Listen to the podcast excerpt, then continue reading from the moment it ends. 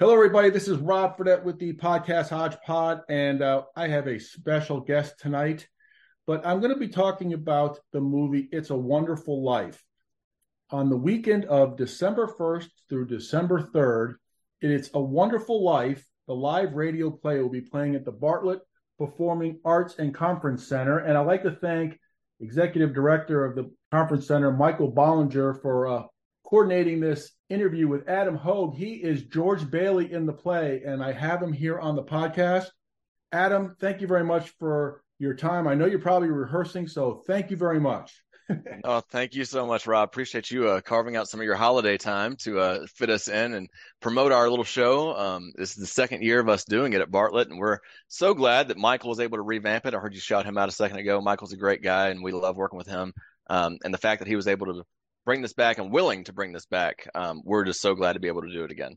Yeah, when uh, the Bartlett Performing Arts Center had their uh, new season come out, he told me it's a wonderful life, and I said I want to do a podcast about it. I want to talk about it. I was so excited when it came back. So, what do you think about the movie itself? Before we get into your role as George Bailey, it's one of my all-time favorite movies. I watch it on Christmas Eve, and I watched it this past week just to get a feel for it. What do you think of the movie It's a Wonderful Life, starring Jimmy Stewart and Donna Reed. But uh, what are your take on the movie? Well, I'm gonna I'm gonna try my best not to be too cliche here with all of my responses, but uh, I feel like anything I'm gonna say has probably been said a million times. I feel like it's the epitome probably of the all-time feel-good movie, the the everyman story um, that you know it, that so many people can relate to, especially during the holiday season when it somehow it always seems that the stresses of life hit us the most and the hardest. So um, yeah, I think it's just one of those timeless um, films that no matter what uh, year it is, no matter what's going on, no matter um, the personal struggles, the the financial struggles, the um, the family struggles that someone may be going through, this movie always somehow seems to resonate in a very powerful way. Um, and it's one of those things that when you're doing a show like we are, you you have to ride a fine line of you have to pay homage to something that everyone is so familiar with and has in their mind of what they expect, and also tell it in a way that you know is not just a complete rehash and a complete just campy version of a terrible Jimmy Stewart impersonation and that kind of nonsense, you know. So so I, I feel like we've got a good balance. Um, our director Emily Chateau, she's a she's headed this project for a number of years now, and um, she's she's she knows what she's doing. Let me put it that way. Um, and she's very um, if if anyone was going to do it, um, I, I, think that she probably has the best vision for it. Um, and and being someone who's been able to work with her for so long, um, I've just been very blessed to you know be able to surround myself with not only her but also various cast members who um, have come in and stepped into these roles and really really brought the characters to life. Um, and so without going you know too too far into a rabbit hole, back to your original question, movie's amazing. One of my favorites of all time. Like you said a second ago, I watch it every year multiple times, um, and and it's uh, it's great to be a part of it. The movie when it came out was budgeted had a budget of three million dollars was not very successful, but yet as time has gone on, it has been like a massive hit as time has gone on. I mean, now it's in public domain. You can watch it every Christmas Eve, I think, on NBC. Mm-hmm. So I find it fascinating that it's gained a popularity it has over the years. So you played George Bailey in the play, in the ra- uh, live radio play for It's a Wonderful Life. So, what is it like playing George Bailey, and how do you go about preparing for the uh, the play itself? Because you have multiple performances. Let me get a plug in at the BPAC here in Bartlett, Tennessee. Friday, December first, seven thirty show. Then there's a matinee on December second at two o'clock. I'll be at the 7:30 December 2nd show on Saturday night, and then there is a Sunday matinee at two o'clock. So uh, just get us a plug in there. I'll give the times at the end of this episode. Absolutely. But what is it? Uh, what is it like playing George Bailey? And do you have to like think about the movie when you get into that into that character? When you played it last year, I thought it was fascinating. So uh, talk about that if you would. Oh, well, first of all, thank you for that. I appreciate that. Um, but yeah, it's a it's an honor. Let me let me say that, and kind of what I alluded to a second ago. It's it's it, it's hard um, because you know that everyone has such an affection for it, and everyone has such um, it, it, holds such a special place in everyone's hearts, the film and the character itself. And so when you do it, um, you you want to make sure that you are conveying all of those same emotions that people feel when they see the film. The challenge is Jimmy Stewart is amazing, and so how do you fill in those shoes? You know, um, so it's a it it's a challenge, but it's it's so rewarding. Um, and I've just been, like I said, very blessed to work with a lot of people who've been able to help mold the character. Um, eh, eh, not so much from Adam doing it, but from how does how do you see it? Um, how mm-hmm. does this person relate to it? Well, what does what does this mean to this person, or what was this person's favorite moment in the film, and how can I make that special for them? Um, one person I can shout out in particular right now is a, a lady named Patty. She plays my mom. She is a um, super just aficionado of It's a Wonderful Life. She she is a big fan. Um, goes to the to the Jimmy Stewart Museum and all that good stuff, and brings back trinkets. Um, and she has several favorite moments throughout the, the show um, that we have brought in specifically because it was one of her favorite moments in the movie. And so it, it's just really cool to be able to like bring this to life. Um, and you know, like you said with your plug a second ago, what I always like to tell people with theater is that, you know, it's not like a movie, unlike, you know, this is It's a Wonderful Life. Yeah, it's a movie, but with theater, if you don't see it when it's in the when it's in the venue, it that opportunity's gone. It's not like you can wait for it to come out on streaming or wait for it to come out on Blu-ray or back in the day it would have been Blockbuster or Redbox. But but you know if you want to see this and you want to really, um, I guess experience it and, and live in the moment, um, you got like you said four chances, three yeah, days, four, four chances, chances. four. Um, and and I'm glad to hear that you're going to be at one of them. I'm going to be looking for you now, and I'm going to have to stalk you and find out what row you're sitting in so I can make eye contact with you, make you feel awkward. Thank you. But uh, I I find that move the movie is, and you think about George Bailey when he was uh, a, a, kid, and then when he was uh, an adult, he had to fight. He had a, a little of uh, chutzpah against uh, Mr. Potter. He had to fight against him, and saw that in his childhood, and as he got older, he always seemed not to get the breaks. And that one part in the movie just is when he's looking in the camera, he's hit rock bottom, and that that that when he's looking at the fear, he knows something bad's going to happen. We think something bad's going to happen. It's just amazing how you can translate that into the play. Yeah, um, it's it's really cool to be able to bring those moments to life, kind of like I said, and it's uh it's really great when you've got great um, co-stars and and our our Mr. Potter is like you said you saw him last year. We've got the same Mr. Potter this year. Um, everybody come out and see him. He's he's great. He's great to work with. And we've got the same Mary. Um, and that's kind of the cool thing. Whenever you do the show multiple times, you can bring back a lot of the characters, and, and therefore your chemistry just gets stronger. You know, I mean, it, you know, when you've got the, that familiarity already. Um, and you kind of come back and you're like, oh, hey, let's just kind of pick right back up where we left off. Um, and the same thing goes for, like I said, Patty, um, who plays my mom. She's done it every year that we've done it. Um, Uncle Billy, um, he's he's one who's done it several times. Clarence. Uh, so so yeah, if if you saw it last year, like you said, you're going to see a lot of familiar faces, which is really cool because you know, as you said, I thought we had a pretty strong show last year. So to, to, have these people come back and do it again and, and pick up, like I said, and just keep building on that chemistry, it's just going to make it that much better. So, so yeah, really glad to, uh, to be able to, to have these folks dedicate some of their again holiday time to this show and this project and be able to bring it to the community. Absolutely. When I was watching the play last year, I was I was visualizing the movie at points in the movie when also I, I thought that was it was really awesome. I just had a good feeling. Eh, you know, the parts of the movie just it just I'm all about nostalgia. I love nostalgia, and I just love the way the play was presented. It was just fabulous. So, so speaking about getting ready for the play, how often when do you start rehearsing and how often do you rehearse before this? Because you have four shows a week uh, december 1st through december 3rd so how often do you have to rehearse? And when do you actually start getting into that role and getting that traction to play george bailey?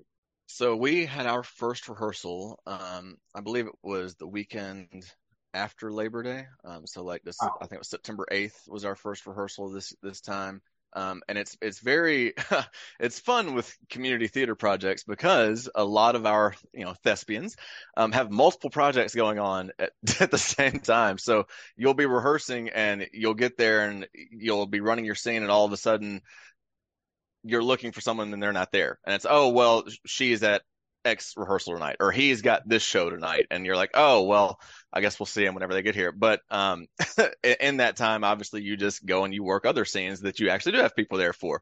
Um, so that's kind of why you start out so far to kind of give you that leeway and that edge and that kind of cushion. So when you do have people out, or you've got people who can't make it for whatever reason, um, you you've got time to kind of make that up, so to speak.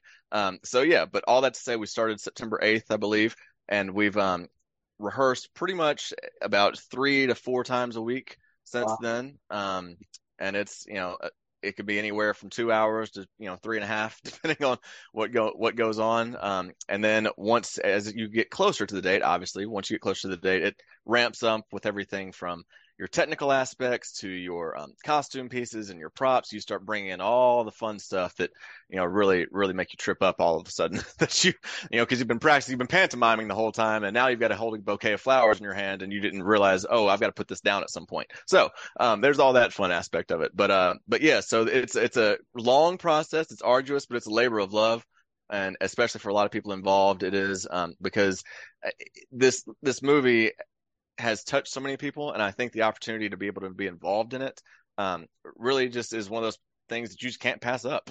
um, and if I nothing agree. else, I agree.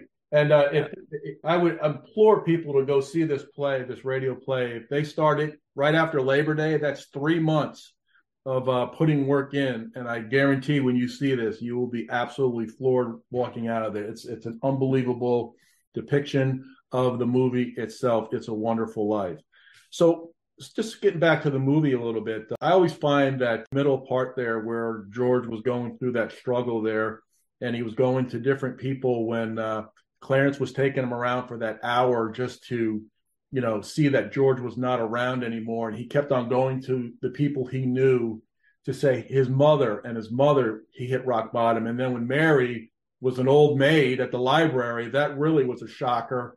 But uh, talk about that in the movie. I, since you were playing George Bailey, but talk about that that dynamic of of Jimmy Stewart in that sequence there when he was with Clarence. Oh yeah, I mean obviously um, he's one of the better character actors of all time. Whether he's you know being his younger self or you know whether it's you know you can't take it with you or it's Wonderful Life or one of those older yeah. films or whether it's him being a, Western, you know, sheriff in one of his later years, um, Jimmy Stewart's one of those who who you just can't help but love no matter what he does. And and he, um, I guess that sequence is probably is probably the, the most powerful because it shows exactly what could happen. Obviously, if George never exists, and that is something that a lot of people, until it's portrayed right in front of them in such a vivid way, they don't really think about it. I, am sure everyone's ever had, you know, had a thought one time or another of, you know, oh man, I just wish I wasn't here, or I wish I didn't live here, or I wish I, you know, I didn't have this job.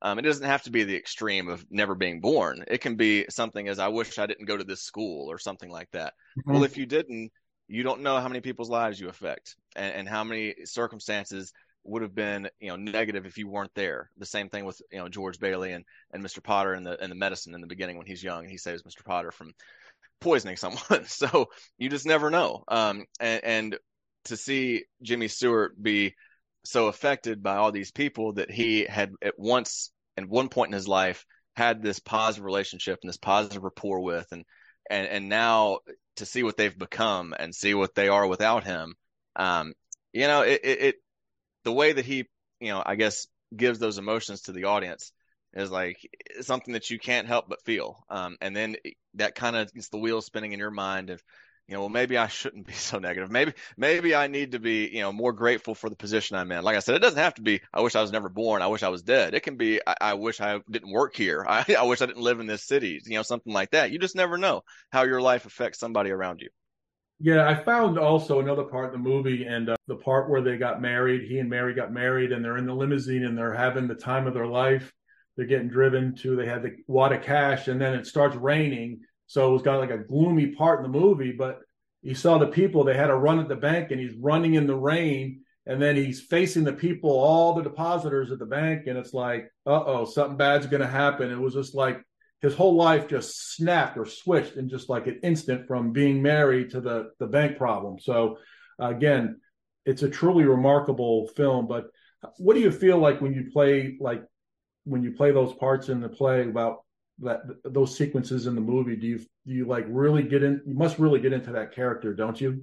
Uh, oh yeah, I, I think um, you know I don't want to sound you know I, I, don't know conceited or anything by any means, but I, I, I do feel like I I really do relate to this in a lot of ways, and it's it's not just me. I know it's a lot of people. It's one of those just timeless tales of best laid plans. You have this vision in your head. You have this you know goal or or this you know thing that you want to achieve, and then something happens, like you said, to come along and derail it, even if it's your wedding day. like yeah, you just never know. Crazy. And it, and it happens so many times to George Bailey, whether he's trying to go off to college and then he can't, you know, it's because dad dies, and then you know his brother goes off and his brother becomes super successful, and and he's watching that from the sidelines, and he can't help but think, that should have been me, you know. But in the same time, you know, you're guilt, you feel guilty because, well, I want to be proud of my brother. You know, I love him, and George is going all throughout town, showing everybody the newspapers. Look at that, how you like that, huh? But at the same time, you know, George is feeling like, gosh, I, I just, I can't do this. So then he, he decides, you know what? When Harry gets back, then I'll go. Well, Harry gets back. George is all excited. I've got my brochures here. I'm going to go to Venezuela oil fields, all that good oh, stuff. Oh, yeah. Harry, Harry drops the bomb on him. Oh, I got married. This is Ruth Dakin Bailey. Yeah, he, now you can't. Now you can't go. yeah, and it just it happens over and and those are just two little random examples with his brother. It happens with his job, with with other people in his life, with with girlfriends and Mary. I mean, it happens over and over to him, and you just can't help but be like, my goodness, brother, like what is it? You, it, how can just one fella take all this and and in a in a way, you know, it's dramatized because it's it's all condensed into you know a, a, a movie, but when you really you know kind of let that resonate with yourself in your own life it's hard not to just feel that way sometimes that no matter what you do no matter how you know positive you try and be and, and, and what you're looking forward to something comes along and pulls the rug out from under you. And and to be able to uh you know obviously I, I don't think i will ever say that i do anything on the level that, that george bailey jimmy stewart does it but but i think that adam hogue jimmy stewart i, I think that i um, do a decent job um I, like i said i've done it a Great couple job. years but well, thank you. I, I, appreciate that, but I, I just enjoy it, and I and I get to kind of live out those feelings because you know it's it's theater, so it's make believe. Um, but in a way, when you can tap into some of those real personal emotions and be like, man, I you know I, I wish I wouldn't have messed that thing up when I was in school, or I wish I wouldn't have let this friendship go. And you can be like, let me live that out on stage. And if, if my portrayal can touch someone in the audience and they can have some sort of positive reaction from that and take something special away from that, then then that just means more to me. Yeah, let's talk about Clarence a little bit. Uh, I thought he was in the movie was a perfect that, that part he played. Um, Henry Travers played Clarence. That was just absolutely a sensational performance. He really George was kind of stubborn towards Clarence, but Clarence pretty much he he held the line and he pretty much told George, you know, this is no one knows who you are. And at the end of the movie, everybody knows the ending, but uh, that Tom Sawyer book was the conduit for because you really don't see Clarence at the end of the movie. Usually, you see movies where like there's a climax at the end of the movie and everybody's the happy ending, but he doesn't show up at the end of the movie. So he was an important part, but he's not there at the very end. I found that to be a fascinating dynamic in the movie. Yeah, and, and I guess if you want to um, be devil's advocate and argue, you, you can argue that his spirit is there. You know, some something has to ring that bell on that tree. Something something rings that bell. I mean, I don't know. I didn't see any hands on it, but yeah, um, but yeah, it's it's absolutely a very powerful thing, and it's really cool. One of the little tidbits and fun facts of our show, which there are a lot of fun facts about our show, but um, one of them is the props that we use. We use a lot of older props. A lot of them are period. Um, every everything from the newspapers we use and some of the magazines that you'll see, um, like the secretaries and stuff reading on stage. Um, but one of the things that we use that's um, that is an exact replica is the Tom Sawyer book um, that Clarence has throughout the Ooh. entire movie. Um, and he, uh, I don't know, it, it's really cool that Emily was able to get it. and so watching our Clarence, his name's Sam, watching watching our Clarence walk around with it, it's just it's really cool because as you mentioned, our Sam, our, our Clarence, our Sam, of course he is. He's our Sam and our Clarence. he's uh he's great, um, and, and he's he's such a, a, great portrayal of that character, um, and and to have that book that is exactly what you would see in the movie. Um, if you're sitting on one of the first few rows and you're lucky enough to you can see it that close, um, which hint hint buy your tickets. Uh, it's yeah, it's really cool to be able to just kind of yeah, it's really cool to just be able to take that in and, and have that extra little tidbit to bring it to life. Yeah, I thought um, that part of the movie where at the end of the movie where he opened it up and George was the way he goes. He, he winked at George. He winked at uh, Clarence up at the uh, up at the sky, the stars, and uh, Zuzu says, "An angel gets the wings." You know, angel gets his wings, and I thought that was just that whole ending. I don't think it was corny. I thought it was. I thought it was a fascinating ending to that movie. Mm-hmm. It's it's timeless. It's, it's timeless. It's one of those things that's quoted. You know, Citizen Kane and you know everything else that you want to put up there with, with Yeah. movie quotes of all time. It's it's one of those. Um, and I will say, uh, you know, um, our Zuzu is adorable. She's she's so tiny. she's so she's so tiny, but man, she she nails her part. Um, she's very young, and she's it's great to see kids um get that involved that young because you know the sky's the limit. If you're doing Zuzu and you're nailing it this young, oh man, you're gonna be a star by the time you're like 11. Yeah. So. What about the um, what about the the actual play itself? So, you know, how do you like? For me, I've always said that, uh, on my podcast, I've talked to singers and um, artists and things like that, musicians, and I, I, I could never stand in front of a stage and and perform because I would freeze. So, how do you? Well, not with that attitude, you wouldn't. What's that? so not with that attitude, you couldn't.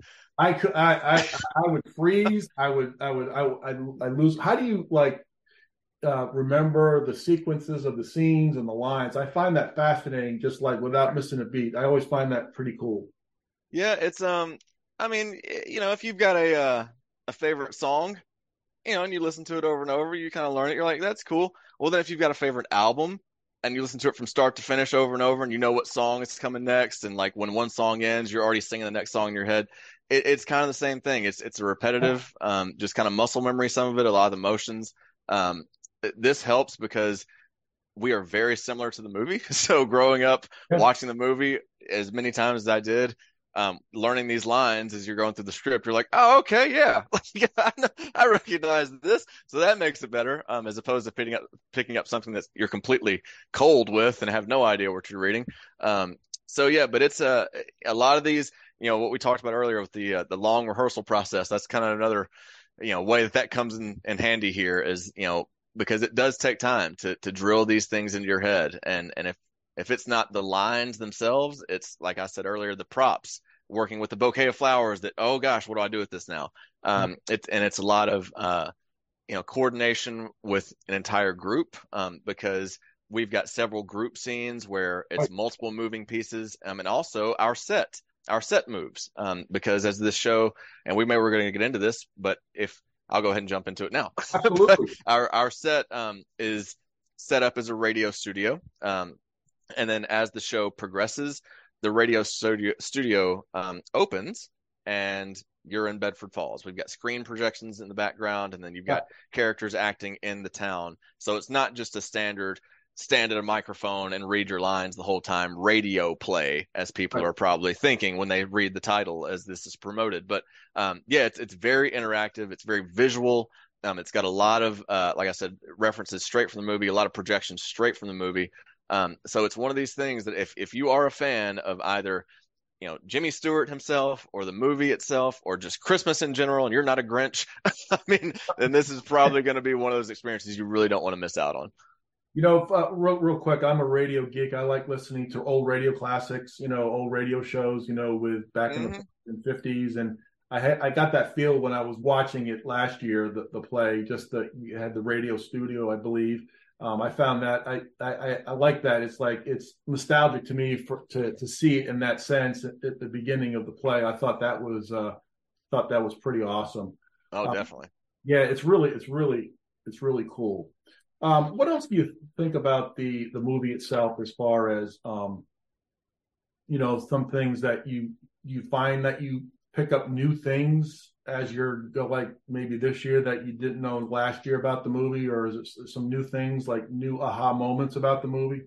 Yeah, I always think um, every time you watch it, you can pick out little things, little nuances here and there um, that maybe you just overlooked, or maybe at one point you were laughing, and so because you were laughing and had your eyes closed, your head thrown back, you didn't notice something else that happened that you know. Then the next time watching it, you didn't laugh as hard, but oh, now I noticed this. That's funny too. Um, yeah, there's a, there's a lot of those. Like I, you know, and as you grow, um, I, I think as I've grown up, especially because I started watching it so young, there were things that it, it got funnier to me just because my age maybe relate to it more. One of them being um, when George and Clarence go into Martini's bar after you know George has wished that he was never born, and Clarence is offered a drink, and Clarence doesn't really know how to respond. He's kind of awkwardly laughs. As a kid, you don't get that, but as an adult, you're like, oh yeah, he's an angel. He can't drink, haha, but he wants to, and he can't say no. What would Joseph think? Who's watching him? It's the whole thing. So so yeah, there there are several things like that that uh that I I can't help but uh but smile at when I re- remember back on. What about yourself? Let me ask you. I've done a lot of talking. Let me ask you what some of your moments are in this movie that, that jump out to you. you what, I watched the movie. I like that part when he, I believe he said milk, and the uh, bartender like they threw him out,